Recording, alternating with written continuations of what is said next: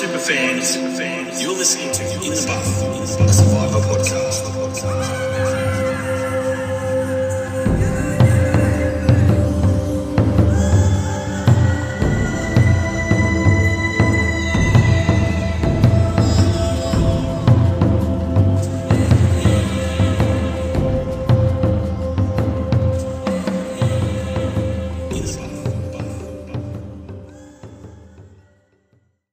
Survivor super fans, this is Buffcast number two. Don't forget to listen right through and get to the end and hear question number two to win a buff. Welcome back, Survivor super fans. This is Cable Unplugged. This is In the Buff, and this is Buffcast number two.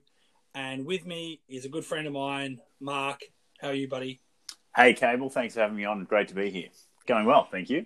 Good. Uh, yeah, we've got a lot to talk about since the last episode. A lot of stuff has happened in the buff community, and um, yeah, there's yeah, definitely a lot to talk about. But I guess for um, the people listening at home and, and that are part of the Buff Alliance on Facebook and other survivor related groups, tell me about your buff collecting and when you started, and tell us a little bit about yourself. Yeah, so I'm uh, from Sydney in Australia, and so buff collecting is a lot more difficult being in another country. Um, and so I've been collecting since I was probably 14 years old. So um, I was seven when the first season of Survivor was on TV. I became a big fan instantly, watched it with my whole family. And then when I uh, was 14, I got a part time job. And so started to get a little bit of money in my account and thought, you know, I want to collect some things from the show. It's my favorite show in the world. So um, buffs naturally is the first kind of thing that you turn to. Um, and uh, I remember buying my first buff was the set of five um, that you could get uh, that were collector's editions. So you got uh, a Pagong buff, you got an Amazon merge buff, you got the Pearl Islands, you got Vanuatu in there, and there was one other I can't remember what it was, but that was my first group of five. Um, and then I thought, you know, next step, I've got to get one from each season. And at that point, there was probably only about 16, 17, 18 seasons, I think, at that point. Um, and so then I got one from each season pretty quickly because they were readily available at that point. There were only some of the early ones that were a bit bit more difficult to get my hands on. And then, as you know, cable, I'm sure once you get one from every season, it's like, well, you Yeah. know, I might as well get a couple more and some of my favorite tribes. And then before you know it, you've got every single one. So I was really lucky. I jumped in. I think it was around Tocantins, season 18, that I had the full collection. Um, and then from that point on, it was really easy because as as each season comes out, you just um, you know grab the new set, and um, they're relatively cheap when they first come out. So then, since that point, I just buy them as each season comes out, and I've got a full collection of um, all the buffs that have been on the show. Um, there's obviously some iterations that haven't been on the show that I haven't got my hands on, but um, I'm happy that I've got each one that's been featured in the program. So Yeah, it's um, it, that's look. I, I learned something new. I don't know why, but I felt like you had actually started collecting buffs a bit earlier than that. So, um, yeah, that's interesting to know that even Tocantins. So I, I would actually probably rate your collection a little bit better than mine in that you would have found it a lot more difficult. Again, because like me and like Rhett, sort of that same ballpark figure, we sort of that same sort of year we sort of started. It was very hard to get those, like you said, earlier seasons yeah, and in and in mint condition or on card or whatever have you. But for you to actually, you know, start even later and uh, like I said, be in Australia where we've had a lot of issues with the dollar and, yeah, you know, and again for our American and Canadian listeners, we almost uh, for a long time have paid double what you guys would pay. So if it's twenty two US dollars uh, for you guys, uh, a recommended retail price for a buff. We're paying forty four, and that's before we get it shipped um, to Australia. yeah. And So- postage is so Yeah. much, especially nowadays. yeah so I, look i don't want to sound like we're anything more special but it's definitely it's definitely not an easy uh, a hobby to have at times but so i Mm. i commend you I, I thought you actually started a lot earlier but um going on that totem that's really cool that you have that i never had the totem i remember they when i was collecting a lot of those totems seemed to be you could buy them but generally i think what people or collectors were doing or people that were selling buffs online especially ebay were actually they must have bought a lot of those totems up, but they were actually taking the buff off the totem, selling them individually. Yeah, right. People sort of wanted them, so that but that totem you talked about that would have come out around Vanuatu. So yeah, you would have had Pagong as the special sort of first season buff, but yeah, you would have had um, was it Alinta? Um, Yeah, Jacare. Mago. Yeah. Oh, Shiboga Mate, that was the other one. Yeah, Yeah. yeah, Yeah. yeah. So you would have had that, yeah, season six Yeah. because the first the first totem was the first five season merge buffs, Merge and buffs. then, Yeah. Yeah. and then the the totem you got obviously was the next four plus Pagong. So yeah. Makes sense. Yeah. that was that was my first, and the next one after that would have been, I think it was uh, Dabu from Micronesia because that was showing on TV at the time. So Well, uh, well, uh, isn't that funny that you bring that up? Because Yeah. the prices for those buffs at the moment have just gone out of this world. And I know Rhett had talked about it in the last um, podcast, and I somewhat agree because Micronesia is a good season, and it is funny. Just maybe it's just the colours are sort of different or a bit more uh, unique. Um, I'm not too sure, but yeah, the the fact that those sort of went pretty high recently. Um, wow, yeah. yeah, and like you guys talked about, it's it also has to do with a little bit to do with the season, and a lot Yeah. of people feel a particular emotional connection to particular players, or you know that season as a whole. That season for me, that's one of my favorite seasons of all time. So I can understand the the connection and the affiliation with those particular set. Um, and yeah, buffs are only ever worth what people are willing to pay for them, and if if people feel that emotional connection, they're more willing to pay more out of their pocket. So it only makes sense. All right, so so here's a question for you then. Uh, obviously, collecting, sort of getting into the game a bit late. Uh, what was the hardest buff you found, or something you really sought after that was really difficult, or maybe even cost you a lot of money? Yeah, good question. I think it's I think the hardest one has hasn't changed in many many years, and that's Tagi from season one, especially an original one. Um, I'm not like some collectors. I don't need the original, absolute, perfect, original mint condition buff. I'm just happy to have the collection with one of everything, and even if the color's slightly different, that doesn't worry me as much. Um, and so I've got a reissue Tagi, so it's Yeah. not a complete collection in some people's eyes. Um, but that one was the hardest to track down until it became more readily available with the reissue. Um, Right. Probably the, the hardest one that I had to track down the original version, um, I'd say would have been probably Chapera from All Stars. Oh wow, Um, yep, okay, At, yep. at the time, uh, that was a really difficult one to find because obviously the season was you know five six years out of um, production, and uh, it, it was quite a coveted season in terms of the buffs because they're a really beautiful design. Plus, it was the first All Star season, and there hadn't been another one up to that point, so people were obviously hanging on to them. So I ended up getting an original one, which I was really happy with. Um, there hasn't been a reissue for those uh, for the tribe buffs, Yep. And so I was really happy to get my hands on that one because it's also just such a beautiful color scheme. Yeah. Um, did you say there's? Oh, I don't want to sound like I'm correcting you. I think there was Mogo Mogo might have been reissued. Yeah, right. Point. I think. Don't don't don't quote me on. Well, actually, someone can fact fact check that. But um, Yeah, fact checkers. I feel I feel like Mogo Mogo. I know Rhett will go. He'll be jumping up and down at home saying it was reissued. It was reissued.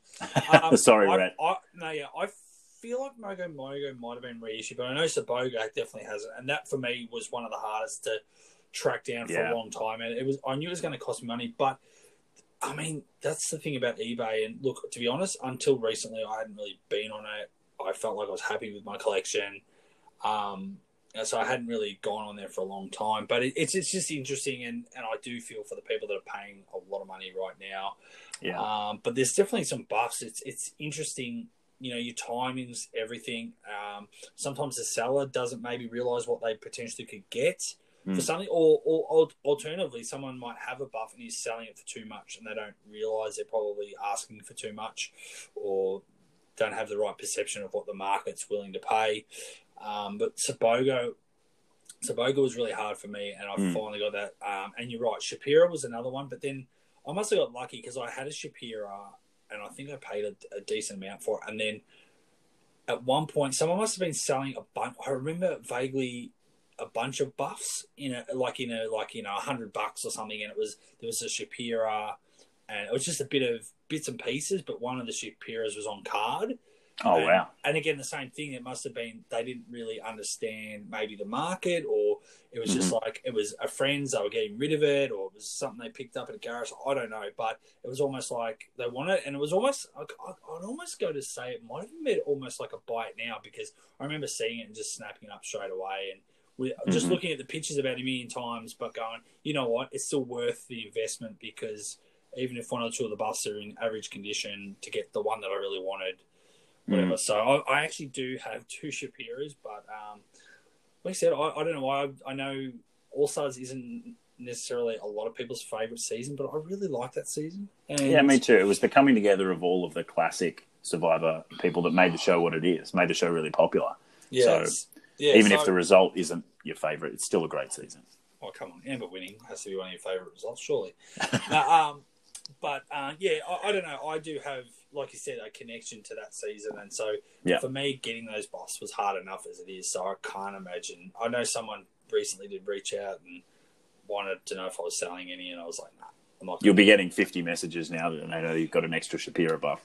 Yeah, but no, that's that's definitely off limits. So um, Yeah. yeah. Oh no, it's good to know because uh, I think Tagi also was another one that I sort of had given up hope of ever really having until the reissue.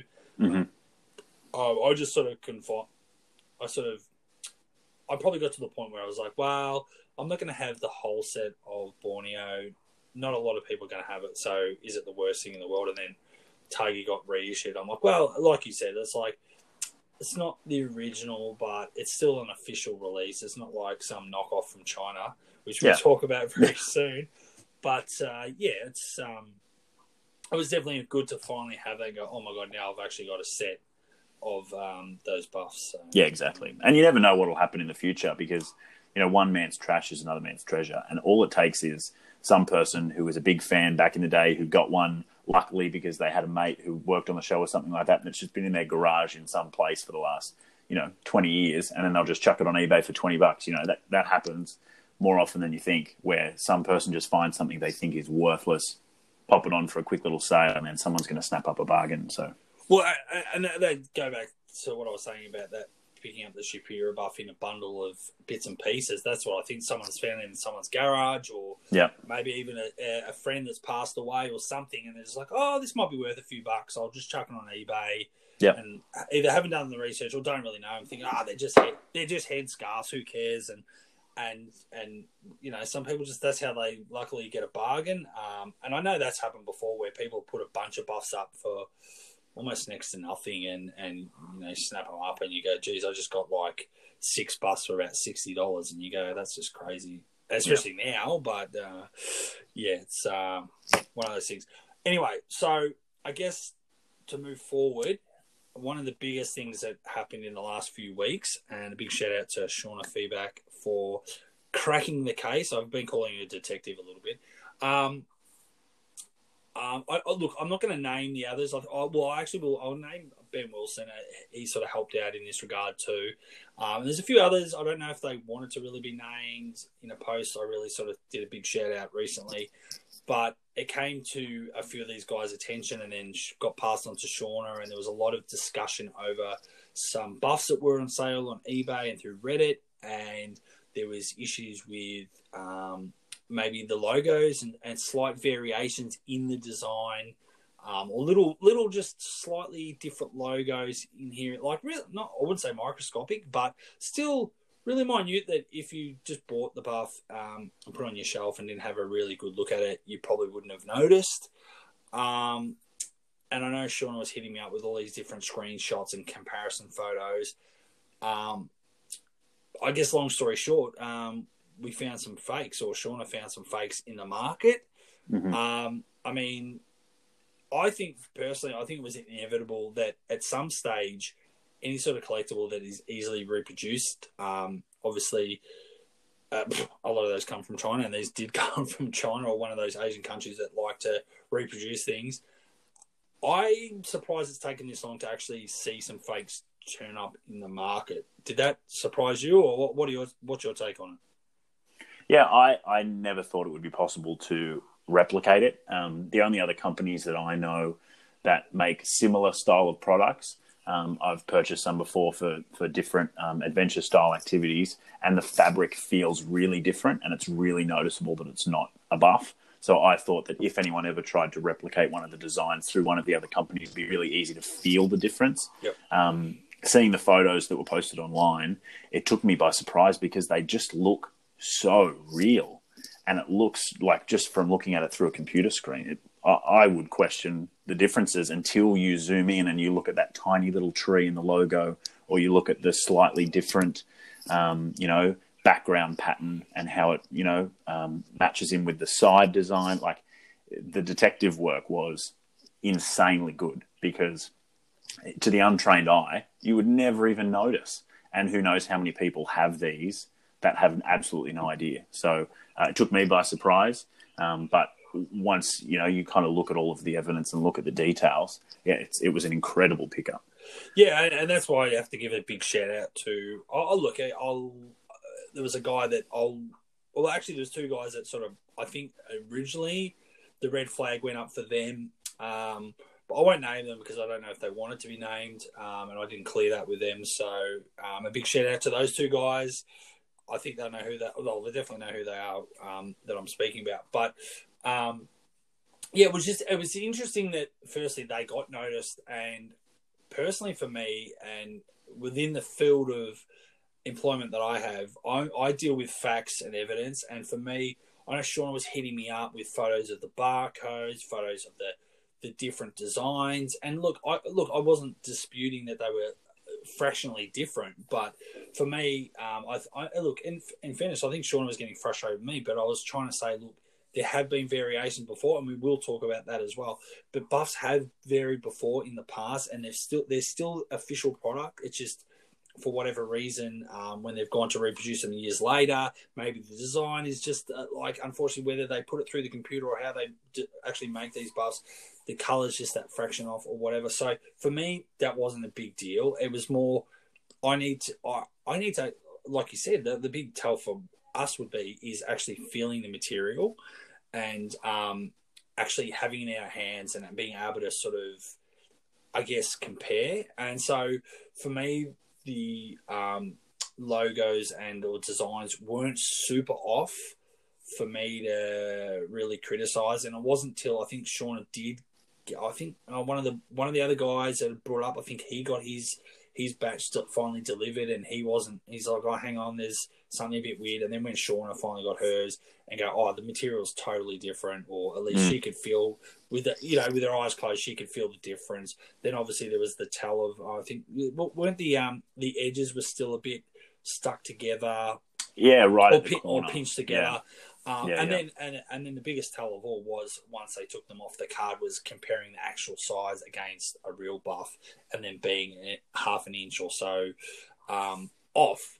For, and again, for me, that that definitely sold it for me. I'm like, well, that's there is clearly some issue there. Like, I'm happy to that evidence was enough for me to say, well, there's a, there's definitely an issue with these buffs right now. Um, but that's I, I guess what the point I'm trying to get across too. It's like you can't just the design is definitely a red flag if there's something off with the design for what was originally seen. But I think we've seen uh, there's plenty of evidence in earlier seasons where designs have been altered after the fact, or colors have been slightly. Unfortunately, they haven't replicated the color perfectly from the first batch. So it's not it's not unbelievable to have um, a design be a bit off. It's just I guess once the material and the sizing is quite different, then that's that's yeah, that's my evidence that I needed. And once Shauna started, you know, feeding that through to me, I was happy to sort of really back her in and say, well, there's definitely something wrong there. Um, yeah, but it was just interesting that someone, I don't know, like, don't want to absolutely slam people. Um, and then that's not what this podcast is about. It's more about trying to be informative. But just off the top of your head, do you think it was an honest mistake or a very naive mistake, or was it sort of a bit, I wouldn't say sinister, but a bit more planned? Yeah, well, obviously the company that created them, it was it was a yeah. choice, it was a, a conscious choice. Um, the people who uh, then resold them on, I always like to believe the best in people, um, and so I'll always back the people who say, "Oh, I didn't know, honest mistake." and um, you know offer refunds and do all those kind of things, which shows that you know you're working for the best of the community, which I think is a really good thing. Um, for those people who don't know what we're talking about, those buffs that were recreated, um, the one, only ones I know about, Cable, correct me if I'm wrong, but they oh, were from the Fiji, China, South Pacific, and One World Series. Yep. They're the only four series that I know about. Is that correct? Uh yeah, that sounds about right. And Yeah. I, I guess, Um, and I guess for me, that was- that was the one sort of tell because um, that, look, and not that I've kept tabs on every absolute reissue across the journey, especially like you said, like once yourself and me, we got up to the point where we had our collection, and then each season was coming out. We were buying them as the seasons were coming out. So for me, I wasn't really Mm. going back and working out and going, "Oh, there's another reissue of One World," and go, "Well, I've already got that." So I I would vaguely remember certain reissues, or or some are very vivid in my memory, but. I was actually thinking that was the one thing. I'm like, yeah, I feel like there was a One World, um, at least the merge buff. I'm sure that got reissued. Yeah, China's definitely got reissued, so that sounded right to me. But when they said South Pacific, I'm like, oh, I don't know if that Yeah. was as loved, and I'm like, I don't think there was ever a reissue for that. And then, um, what other? Oh, did you say Philippines? Fiji. Fiji. Oh, and the other thing, the, the, I think that was the other tell. I think, especially those older seasons, they generally when they do a reissue, unless it was an amazing season or like a heroes versus villains, where they might reissue a few of them, and and obviously China, I think they've reissued every one of those. Generally, Mhm. the other older seasons, they'll only reissue one buff from that season. So that was the other tell. That was like, oh, I don't know if they're reissuing Fiji and, and all three. And that's what was weird about the choice of the season they decided to reissue was a little bit funny as well. So Yeah, not the most popular.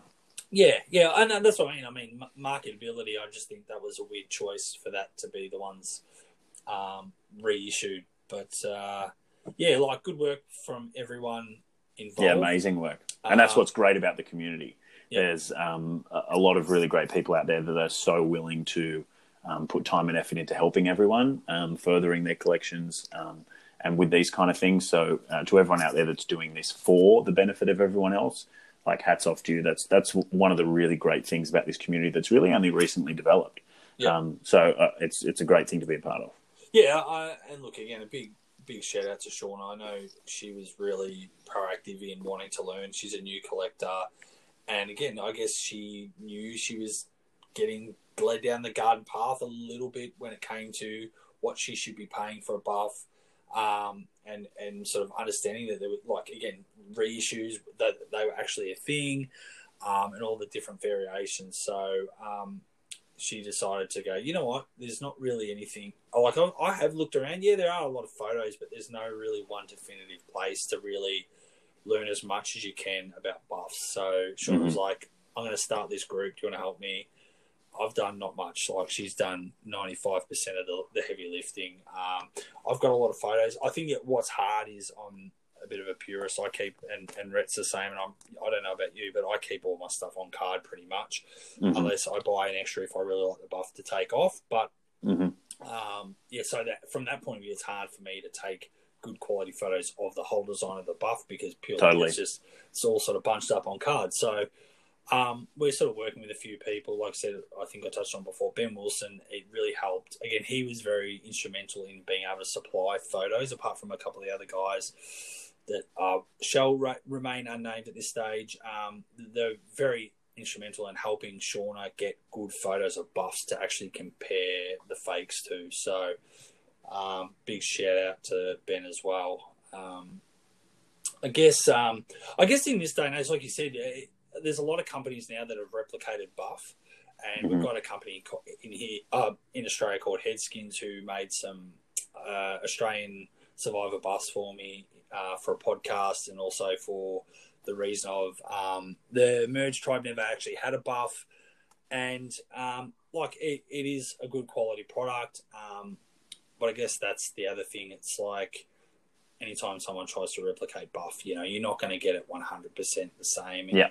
Even though it's sort of the same garment, technically. But having said that, like, I, I think you wanted to touch on it um, off air. Like, the buffs have evolved over the years as well. So, and I know in recent years, the you know, there's been issues with the way they've gone from a, is it two, is it two way stretch to a four way stretch, and then it's Yeah, and using some they- recycled bottles as well in the production, which changes Yeah. the, the fabric slightly.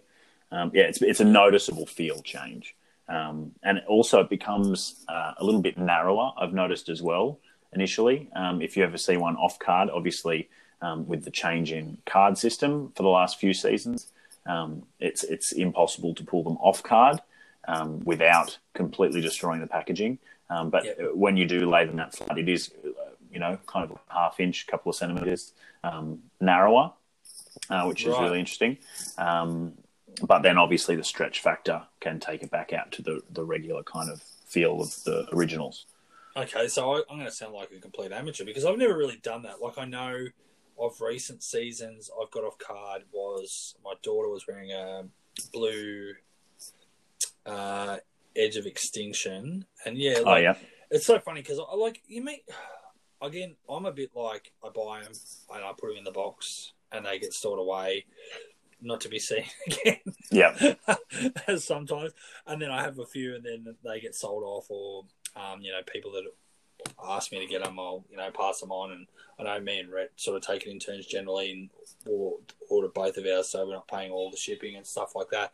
But um, you know what, I, I, I sort of maybe it was subconscious that I, I there was a difference, but I hadn't really thought about it. When it wasn't until someone I think did say something about that the you know like you said the recycled bottles and there's a bit of debate about that. And then Sean was like, "How could you not tell the difference?" And this and that. I'm like, "Well, I haven't really." I'm like, I look at them quickly, and then they get stored away for safety. You know, like I don't sit there and analyze. But I had taken one off the card, and then and after she said, "Oh, I went and grabbed them. Like, "Oh, yeah, there is definitely a difference." Um, Mhm. But like you pointed out, I haven't really sat them side by side or overlaid them to each other to really notice any size difference either. But hmm um, and again, that's just another example of the fact that a true, authentic, uh, real buff can be different to an older season buff. And so that's again something to be aware of. If someone was to lay out a new season buff compared to an old season buff and go, well, hold on, what's the size difference here? What's the feel difference here? It just goes to show that, you know, that even with the true authentic versions, there's still a lot of variance in the production. Yes, absolutely. Now, something that's always, well, always, I mean, recently interested me, and this is again not having a go at anyone. If you're willing to put up a buff on, on eBay and people are going to have a bidding war and it's going to go to a ridiculous hype, thingo, eh, all, all the best to you. But it, does it shock you that people are paying a lot of money for a, a buff that is actually off card and, and potentially has been used? Yeah, um, especially given the current world situation as well. Yeah. I think it's a really interesting time for the, the market to kind of skyrocket like it has.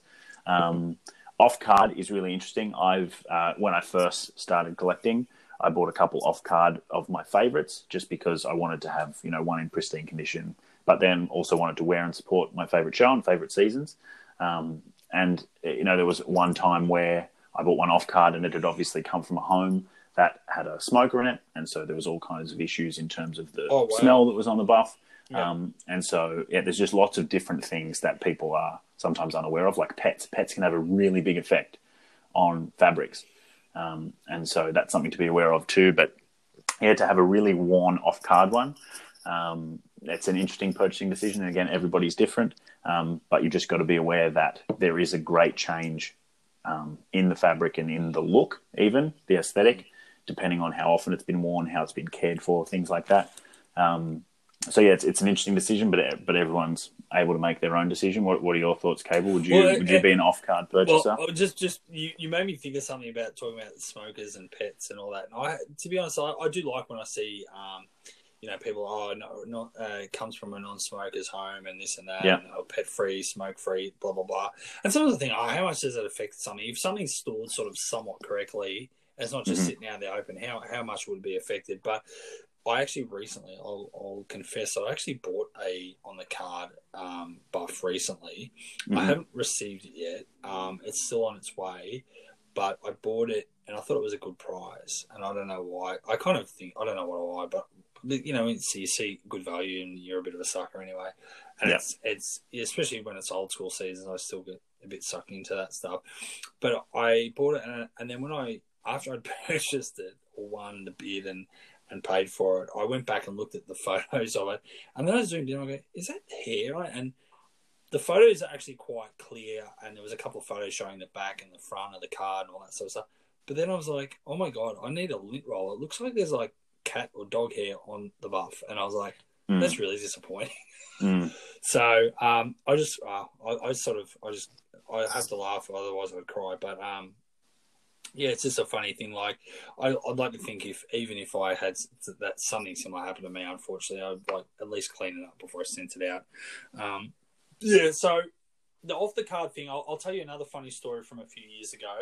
And there's definitely someone that might listen to this podcast and is definitely part of the group that I actually, in the end, sold a Drake buff to. Many years ago, we reached out, we sort of connected, I think through Facebook. Um, we're still Facebook friends, but um, many years ago when I was trying to get my Pearl Islands collection, um, I saw there was a Drake buff um, on eBay. It was off the card, but again, at that time, they were kind of hard to get, or at least at a premium back then. And this Drake buff, the guy said it was, uh, yeah, pretty much new, or it was off the card, but never used, or something like that. I'm like, yeah, I believe, you know, paid for it, and when I got it, I'm like, you absolute fucking liar. It actually clearly someone had worn it to a party or something because it smelled like alcohol. Right. And there was actually like a stain on like ch- like chocolate or something on it. So I literally I hope it's chocolate. Well, yeah, no, no, it, it yeah, it was. don't, don't yeah, well, but you know what I mean. So I was so disappointed, and even then back then, I can't even remember if you can give I, obviously you can give um, ratings and, and negative reviews, but I can't remember. To be honest, I can't remember what I did in that scenario. But I was really, really pissed off because I was like, I bought it in good faith. You said yeah, understandable. Said it's it's a particular condition. It's not like I would have been. I would have been happy if you just been honest and going, okay, it's going to be this price because yeah, it was used once for a party, like we had a survivor party, but then it's just been sitting in a box for however long. So I washed it so it was in nice, good smelling condition, but I still wasn't. I was like, kind of, it really irked me a bit. Mm. And then it got to a point where then a few weeks later, um, I got a good deal on one on cards, so I bought that, and then then I pretty much offered that one. But the thing was, I I spoke to Dan who actually bought it, and I said, "This is what's happened. I actually bought it. Um, it was misadvertised. It was dirty or smart. exactly the story I'm just telling you. I said, "This is how it is. I've honestly, I've just washed it. It smells great. It's clean, but it has been not worn by me. It was worn by someone else who, again, obviously misinformed me and um, yeah, on sold it then. So maybe that's where I guess. Long story short, I guess that's where for me, off the cards always been a little bit of an issue because you just don't know and can't trust. Like you can show some photos, but I mean I guess I could I could do that. I could show you some photos and go, I could have just ripped them from anywhere. Or yeah, they could exactly. Have been, they could have been photos I took ten years ago. They're still in my cloud. You know that I could have said, oh yeah, this is my Chapera buff that I had, and it's it's just old photos, and I've got this banged up Chapera that I'm gonna you know sell to someone for three hundred bucks. Like yeah. Um, so that that's where I sort of find it really. You've got to really ha- have a lot of faith that the person is telling you the truth. Um, I hope that's the case, but I think there's been definitely issues I've heard about recently where clearly that's not always the case. Um, yeah, I, I mean, I, I, even saw a someone posted a photo. I wasn't trying to have a go at the person, but they were like all excited. They got a um, Mogo buff, and they, mm-hmm. they obviously took a good photo of it because then I looked at it. It already looked like it had clearly been worn a few, not just once, like definitely a few times, or at least washed a few times because it, you know, when it starts to yeah, pill a little like, bit. Yeah. Yeah, and and um, yeah, it was like that, and I wasn't trying to have a go at the person. If they're happy, they're happy. But I was more like, oh, I hope you weren't ripped off for that, uh, and and that was sold as like hardly used or something like that because that person's clearly been stitched up. But mm. um, yeah, I mean, any more thoughts? No, and I like I'm guilty of it. I wear buffs too. I have some of my favorites that I wear. We actually met because I was wearing a buff, which is a funny story. Um, and so, yeah, it's just something to be aware of. Um, and obviously, people have different thoughts around conditions. There's some people who are more casual collectors who think, oh, yeah, I've only worn this, you know, 10 times, not a big deal, it's still in great condition. Um, whereas other people might think you've worn it even once, oh, that devalues it so much. So it's just a case of, you know, asking questions um, and then being honest in answers if you're a seller as well, because people obviously have different feelings around their collections, and so um, yeah, just always being aware and asking as many questions as you can probably helps. Yeah, and and just from memory, what buff were you wearing? It was a red one, wasn't it? Yeah, it was, it, I was wearing the red um, Tocantins buff, so the Jalapao Ah. tribe. So for those who Oh. are listening right now, going, how does this happen? So I live in Sydney, and um, Cable lives in Melbourne, which are on you know, ten thousand kilometres away from each other in Australia. And I was actually in Melbourne. We were doing an amazing race event. Um, so I flew down with another one of my survivor friends, Renee, um, and we were a team in the same amazing race that Cable and Rhett were a team with. Um, and uh, we I forget the exact task that we were doing at the time, but we got on a train together from memory uh, in the middle of Melbourne. Yes, and then in North from North Melbourne Station. Yeah, yeah, and I remember you looking at my arm, going, "Hey, you're wearing a Token Tocantins buff." And I remember you and Rhett were camo. yeah. Um, you dressed up camo together, and so you're wearing your Palau buff. mm-hmm. Um, and then from there, yeah, we just we worked through the rest of the race together. I think we came like third last and fourth last or something like that. But Yeah. um, no, we're still talking. That was that was a long time ago. That was Start that was start of 2014. yeah. There you go. So seven years, six years, seven years. Yeah, that's crazy, and that's I guess that's probably why I thought you had um um Been collecting a lot longer. yeah, a lot longer because I remember you having pretty much everything at that point. So um Yeah, I think I finished my collection probably around would have been 20, 2010, 2009 maybe. Um, yeah, but yeah, it was it was a, a slog. So I wouldn't want to be starting my collection now to be much much tougher. yeah. Oh no, there's no way in hell I'd do it, and I I don't even know where I'd start. I think. To be honest, like I was actually thinking about that the other day, and, and, and you sort of touched on it at the start of this podcast was you probably def- well you definitely gravitate towards a season that holds something in your heart, whether it was the first season you saw, or the first season you really loved, or the first w- winner that you really liked, or something like Yeah. that. We've got all those different things. But for me, and I put it in a group, and, and I mean, I've been there, I'm going to go again. But for me, the I, it wasn't the first season I saw, obviously, I saw the end of Borneo, but for me, the first real Survivor season was Australian Outback. So, Yeah, especially as Aussies, that holds a special place in our heart. Yeah, I, look, I, I think it does. I, I mean, I can't speak for every Aussie, but I, I definitely feel like there was this sense of pride that this huge show in America Chose us. Chose us to go Yeah. for their second season and like the biggest season, and and I mean that's a big deal, and like it, it's hard. It's it's a hard thing for maybe my or our American fans or listeners and buff collectors and, and Canadians like that. You know, obviously it hasn't been a season in Canada, but for them it's like, well, it's our show and we go somewhere around the world, but for them to come to Australia, um, second season's a big, big deal. Um, at least for us, from our perspective. So, um, yeah, there was just so much buzz, and for a big American show that, and this is for again American listeners of this podcast and um, members of the Buff Alliance and all those survivor groups.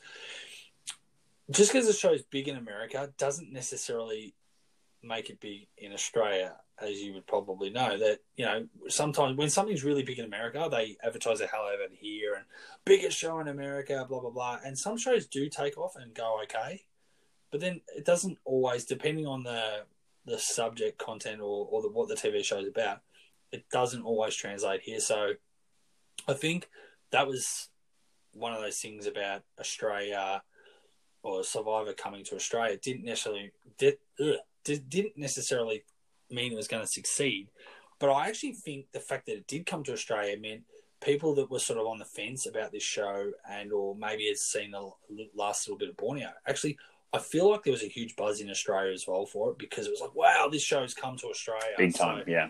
so it, I, I, know there was obviously the the uh, the stats for um, uh, the Australian Outback is the highest rating season of Survivor ever, Mhm. or the highest it ever got.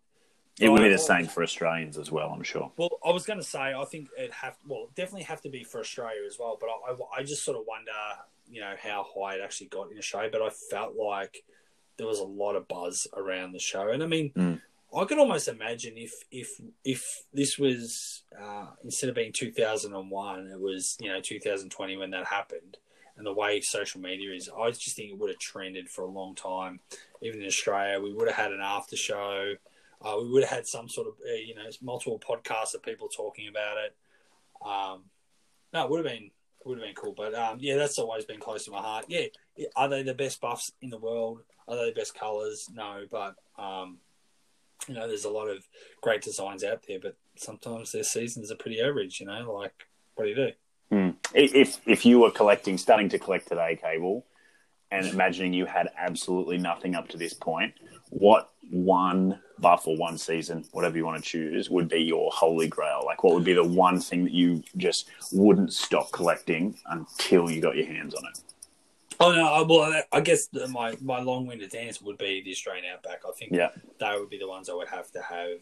Um, and, and I've I've actually said that that if I ever, for whatever reason, I couldn't imagine happening, but if I ever had to part ways with this the, the collection, I the ones I would definitely hold on to would be uh, the Australian Outback. I did a um, when I was with Survivor Oz a few years ago. We actually did so. Troy Maynard, who's part of our group and is a huge buff collector as well, and started right from day one. Uh, he, my, him, um, and oh, I'm just trying to think who the other person was, and myself. We just did our top ten favorite buffs, and um, I'll, I'll pin a link to the article in at the end of this podcast on the page. But um, yeah, I, I couldn't split it because my favorite, my number one was the Australian Outback buffs because it just it just sort of holds that sort of special Yeah. special place in my heart, you know.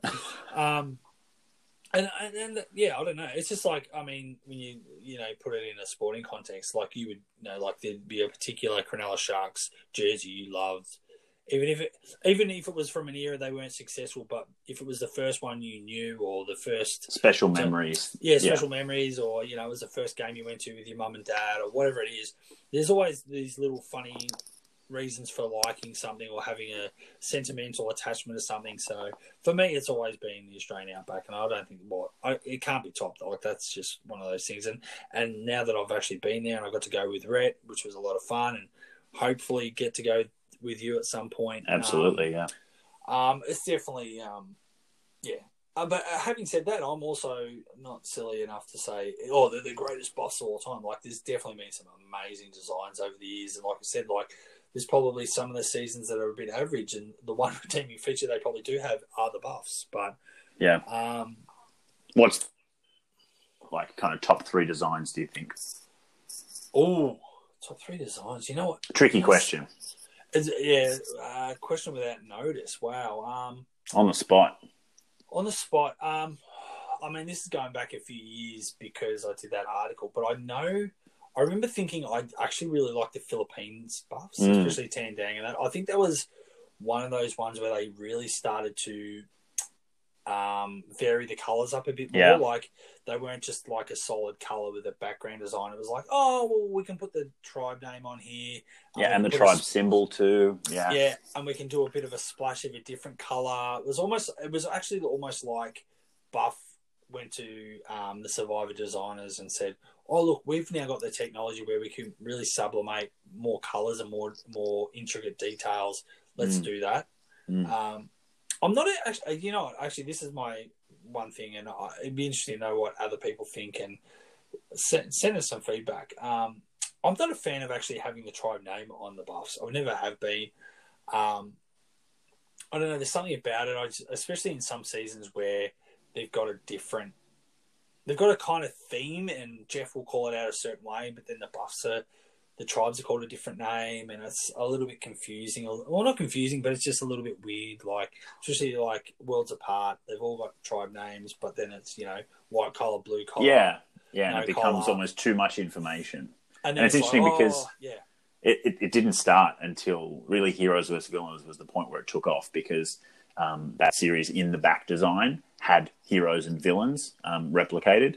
And then from the next season, Nicaragua, Nicaragua, that's yeah. that's when they started actually putting the tribe name in big, large, colourful font right in between the logos. Um, and then it's been a fairly consistent feature since that point. I think there's only a couple of exceptions. I remember Game Changers didn't have that on there.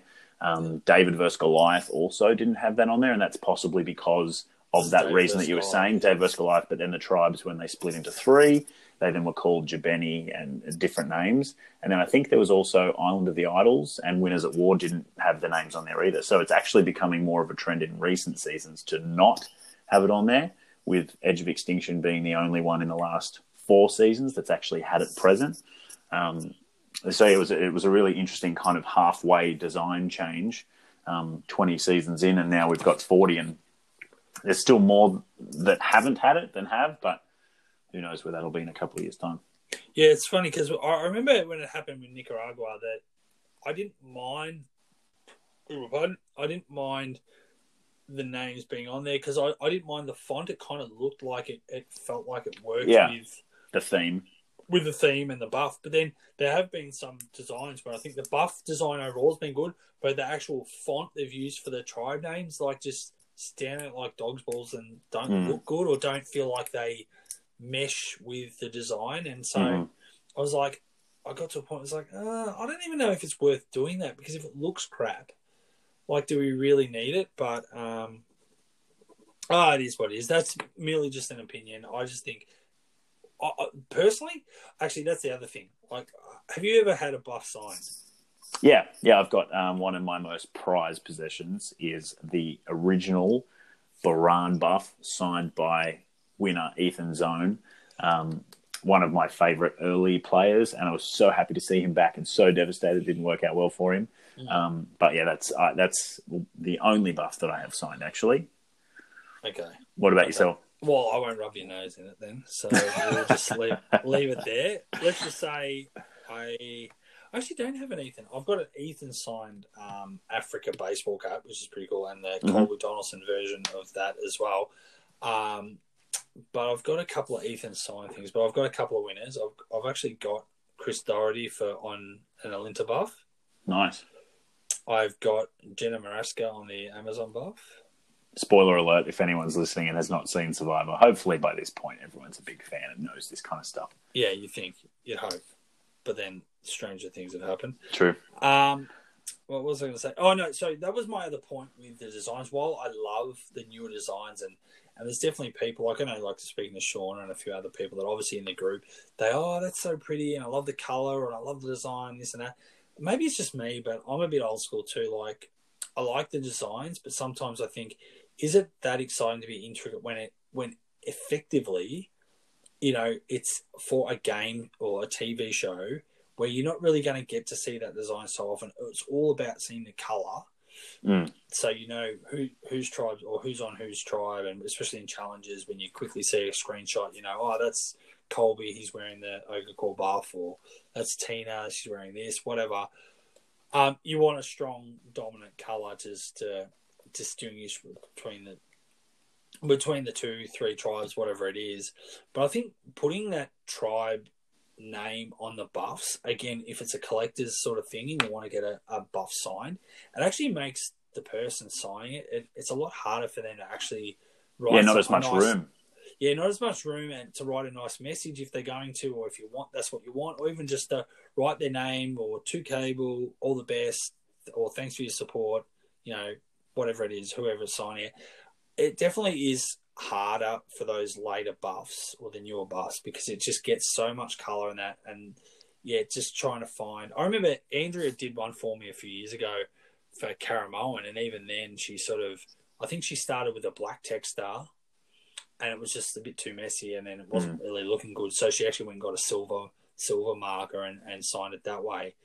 Um, but at least she acknowledged, oh, geez, this doesn't look good. Um, so she went and did that. So, but that's the thing. It's like some buffs, you know, depending on the color, yeah, in black, blah blah blah. It's a lot easier. But like you said, actually, game changers is another one. Andrea signed one of those for me, and again, there's a bit more room because there's no tribe name on it. So. Hmm. I don't know. I know not everyone goes for the signatures either, but there's something about sometimes I think sometimes keeping a little bit simple design wise is maybe a little bit better instead of making it too too I guess congested almost or too complicated. Um, yeah, it's yeah, it is what it is. That's It's interesting given what you're talking about in terms of the bright colours and wanting to pop on television and make it really clear and easy for the viewers to understand the kind of tribe affiliations. It's, it's interesting that they haven't gone for like such a bright colour in pink, like that's or magenta. That's been such a rare occasion with only Yeah. two throughout US Survivor history. Um, it's interesting the choices they've chosen to go for. Do you know which colour cable has appeared most often throughout Oh, Survivor history, US Jeez, Survivor history. You, you're actually just going to embarrass me because I say something completely. Because I, I did actually have a color chart. I uh, again someone in the group who did some awesome uh, visual sort of stuff. Um, like uh, what, what do you call what's that Excel like sheet? yeah, I think uh, Ke- Kiefer. Um, I think he put one together. Oh, yeah, he's done one. Yeah, and then there's also Keaton that's also done sim- something similar. yeah. I had actually done something similar years ago too, and, and probably it definitely is, isn't up to date. Probably in the last probably ten seasons, probably more season one to season three. And I also did it because I was more trying to track how many winners, what was the original buff, so how many winning buffs have gone through to win, kind of thing. Because I know, like, see, Richard Hatch started with an orange buff, and and you know, like the Yeah, right. now is that orange is the bad luck buff, and it's always sucks a tribe. Mhm. Tagi, obviously, the Tagi four went pretty deep, and Mhm. obviously very deep, and Richard won. So I sort of think it's funny that the first season had an orange buff, pretty Mm. much as as the predominant, you know, winner going through. But um, it's funny you say that because I feel like it was a really surprising. I feel like for a long time, yellow was pretty high on the list of being used, and then maybe red. But I know that's probably in the last few seasons, especially where they've seemed to do a lot of orange and purples um, in the 30s. I think that's definitely changed, but um, you can correct me if I'm wrong. Well, obviously, lots of different shades. Like you get some Yes. yellows that are more gold, and then some look more like brown, and then there's you know Yeah. greens that look lime or look dark green, like Mogo Mogo, those kind of things. But actually, the most used simple color, obviously different shades, is actually blue. Um, Oh, okay, so so- it, it's appeared quite a few times throughout history. There, you, you're right; Yeah. it was yellow for a while there. It felt like every season or two had a yellow buff of some variety. But Yeah. uh, blue's actually the most represented, and the most underrepresented, of course, brown, only appearing once in Survivor Palau. But um, yeah, it's interesting the choices that they choose to go with every season. Yeah, it, it's funny you bring up the brown as well because I know I'm pretty sure it was Keaton that sort of said, "Oh, you know, it's such pretty. Oh, you know, it'd be great if they brought it back." And I'm like, you know what? I don't want to be sound like the asshole in the room, but I kind of like that they had that camo buff and those particular buffs for that season. It fits the theme really tribe. well. Well, it did, but it, it also that the fact that that tribe dominated and was probably the most dominant tribe almost in the history of Survivor. Well, I guess on paper in a lot of ways too, and, and the results oriented is the best tribe of all time.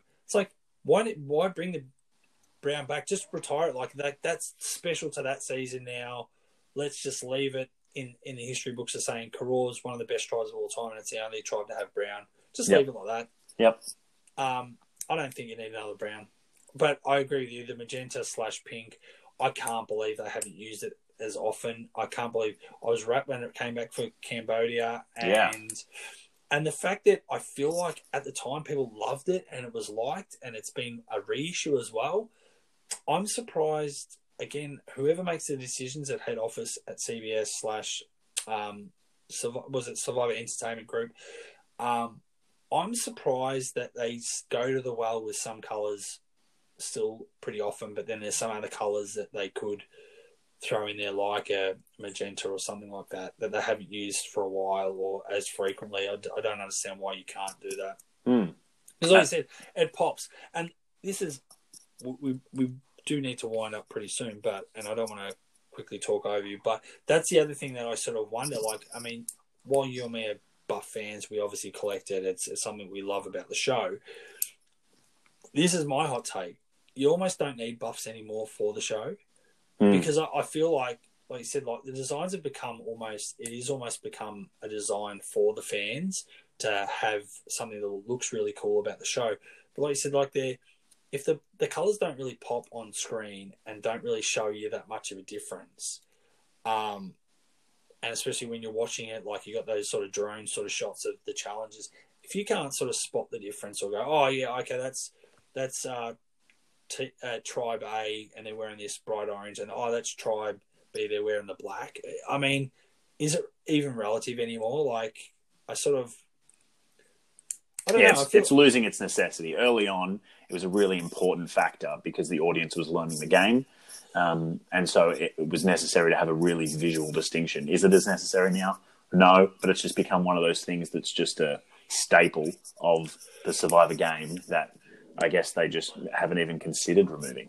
Well, it's it's funny too because I feel like it's such a, a an iconic thing that it's part of the show now is drop your buffs.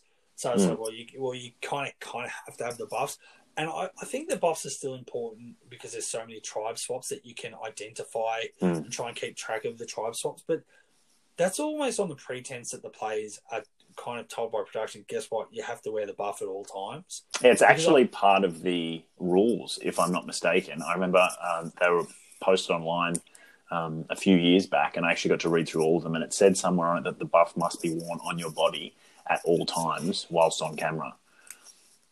Yeah, well, I, I, I, I would. I'm not saying that's not the rules, but I would beg to say that that's not either either stringently followed anymore, Mm. or um, yeah, it's just I don't think that's the case because it's funny because when I've done some rewatches and done some podcasts from other se- seasons and stuff like that, I've gone back and def- definitely those early seasons again when it was such a new show and obviously they want to show the differences in the tribes so people can keep up to date and all that sort of stuff.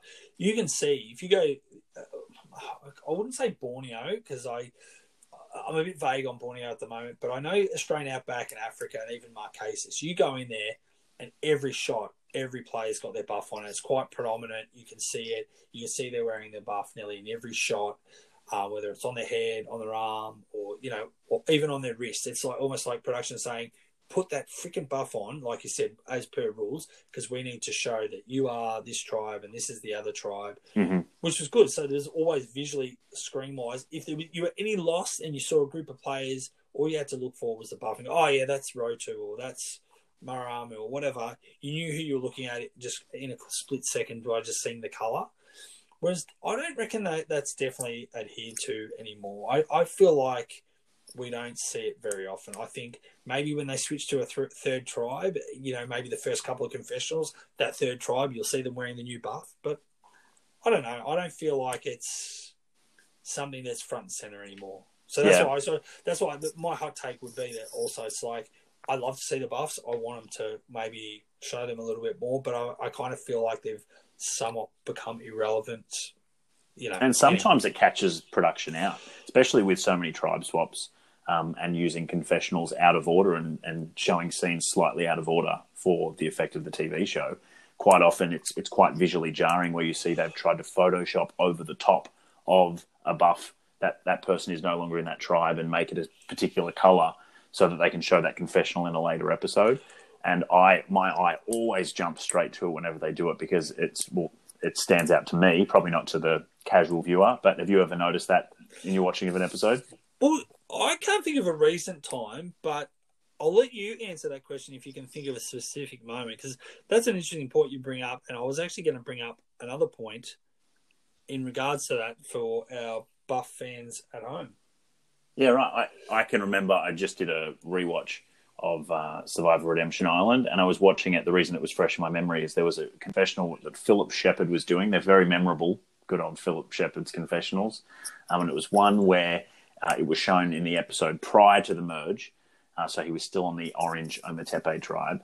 Um, but it was obviously a confessional from the post merge with the black buff, and they'd coloured over it, and it was just this big orange blob sitting on his wrist. Um, and it was so noticeable that they'd um, just photoshopped the color over. So I'm sure there's plenty of other instances throughout history, but I know that whenever it comes on the screen, I just find it so visually jarring. But again, that's just because my eyes are tuned into it, I guess. Yeah, off the top of my head, I can't remember that one, but I, I, I take your word for it. The, the first, and this is another like little trivia question for our buff followers. Um, which was the first ever? Or I'll give you the question. Which was the first ever black buff? First ever black buff. I do know the answer to that. Do you want me to share it, or, or should I Yeah. keep it keep it No, secret for the no. viewers? No, go tell. Go. The first ever black buff was in Survivor Pearl Islands, one of my favorite original seasons, and it was the merge Balboa tribe. That is correct to a point. Technically speaking, Oh, here we go. no, visually, if you go back and watch Survivor Thailand before they switch things up, or Ah. before they before they're given a tribe, when they're taught, when the players are confe- or doing their confessionals before they're Yeah. picked for that first tribe, Robb Zbacnik, Rob with the two B's, he's actually got the buff similar to what you just said. I can't remember if it's on his head or on his Mhm. hand or wherever. But he's Mhm. actually got it on, and they've because they have to obviously have the mystery of who he's getting selected by. Mm. They've actually blacked it out, so it is. It's still got the logos on it, but they've blacked it out, so it is actually a black buff. Very true. And if you Uh, go back and watch the Survivor intro from the first uh, episode of Survivor Thailand, they all have that uh, their buffs grayed out in the intro shots, uh, which is really interesting for that same reason you said about not knowing which Yeah. tribe they're going to end up on. Yeah.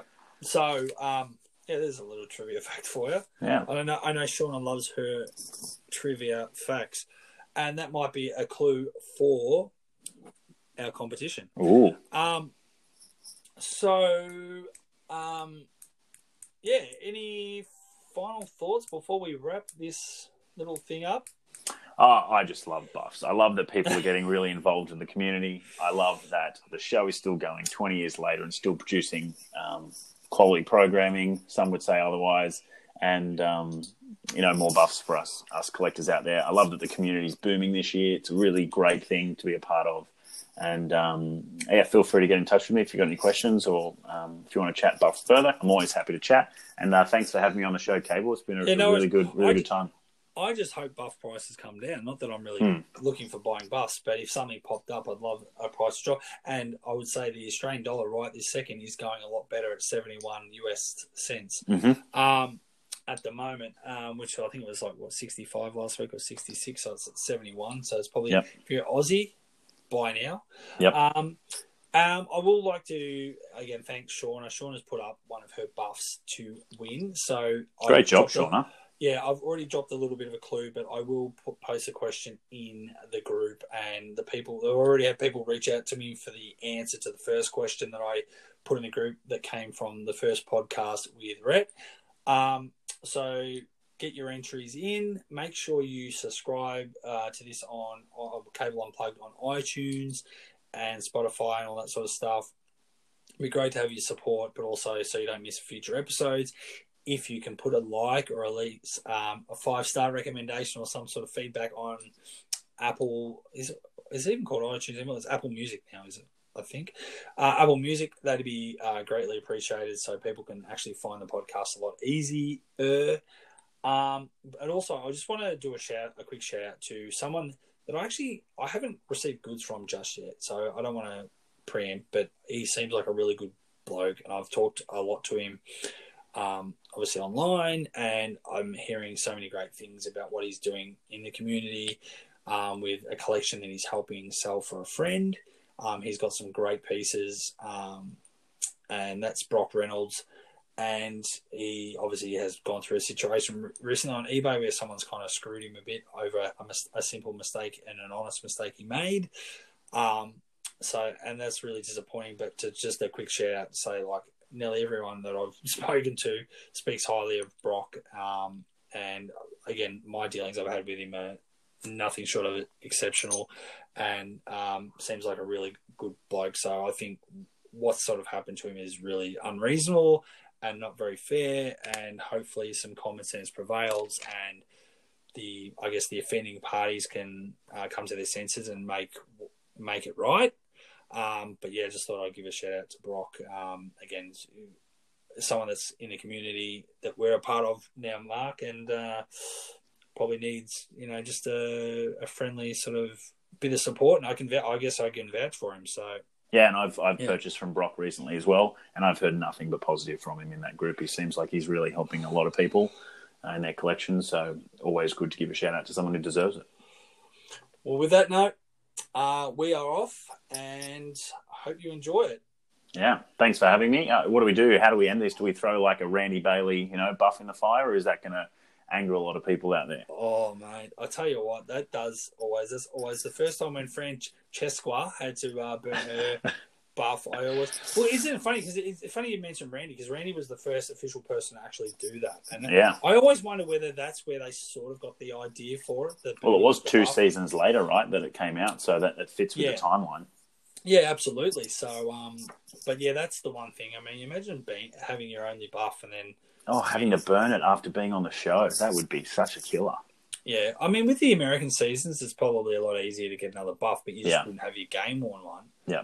But uh, Anita from uh, Oh, from Australian Survivor, I felt yeah. for her, yeah. Yeah, that's a bit of a weird one because they're not readily available and they don't really give them out willy nilly. And even not all cast and crew get them because I've been trying to track those down for a while. But also, I've spoken to a few cast and crew and not everyone gets a buff. So Mm. it's not like they're just sitting around in an office and or everyone gets a set. So, Mm. yeah. Anyway, until next time, enjoy buff collecting and we'll see you on the flip side, I guess. See ya. Bye. Hi, you're listening to Cable Unplugged, and I need your help. I need to get a few likes on Apple Music or Spotify. So if you don't want to miss an episode, please subscribe, like, and if you can leave some feedback and a review, that'd be greatly appreciated. Okay, Buff fans, question number two. Which player did I discuss as having an unofficial black buff in season five of Survivor?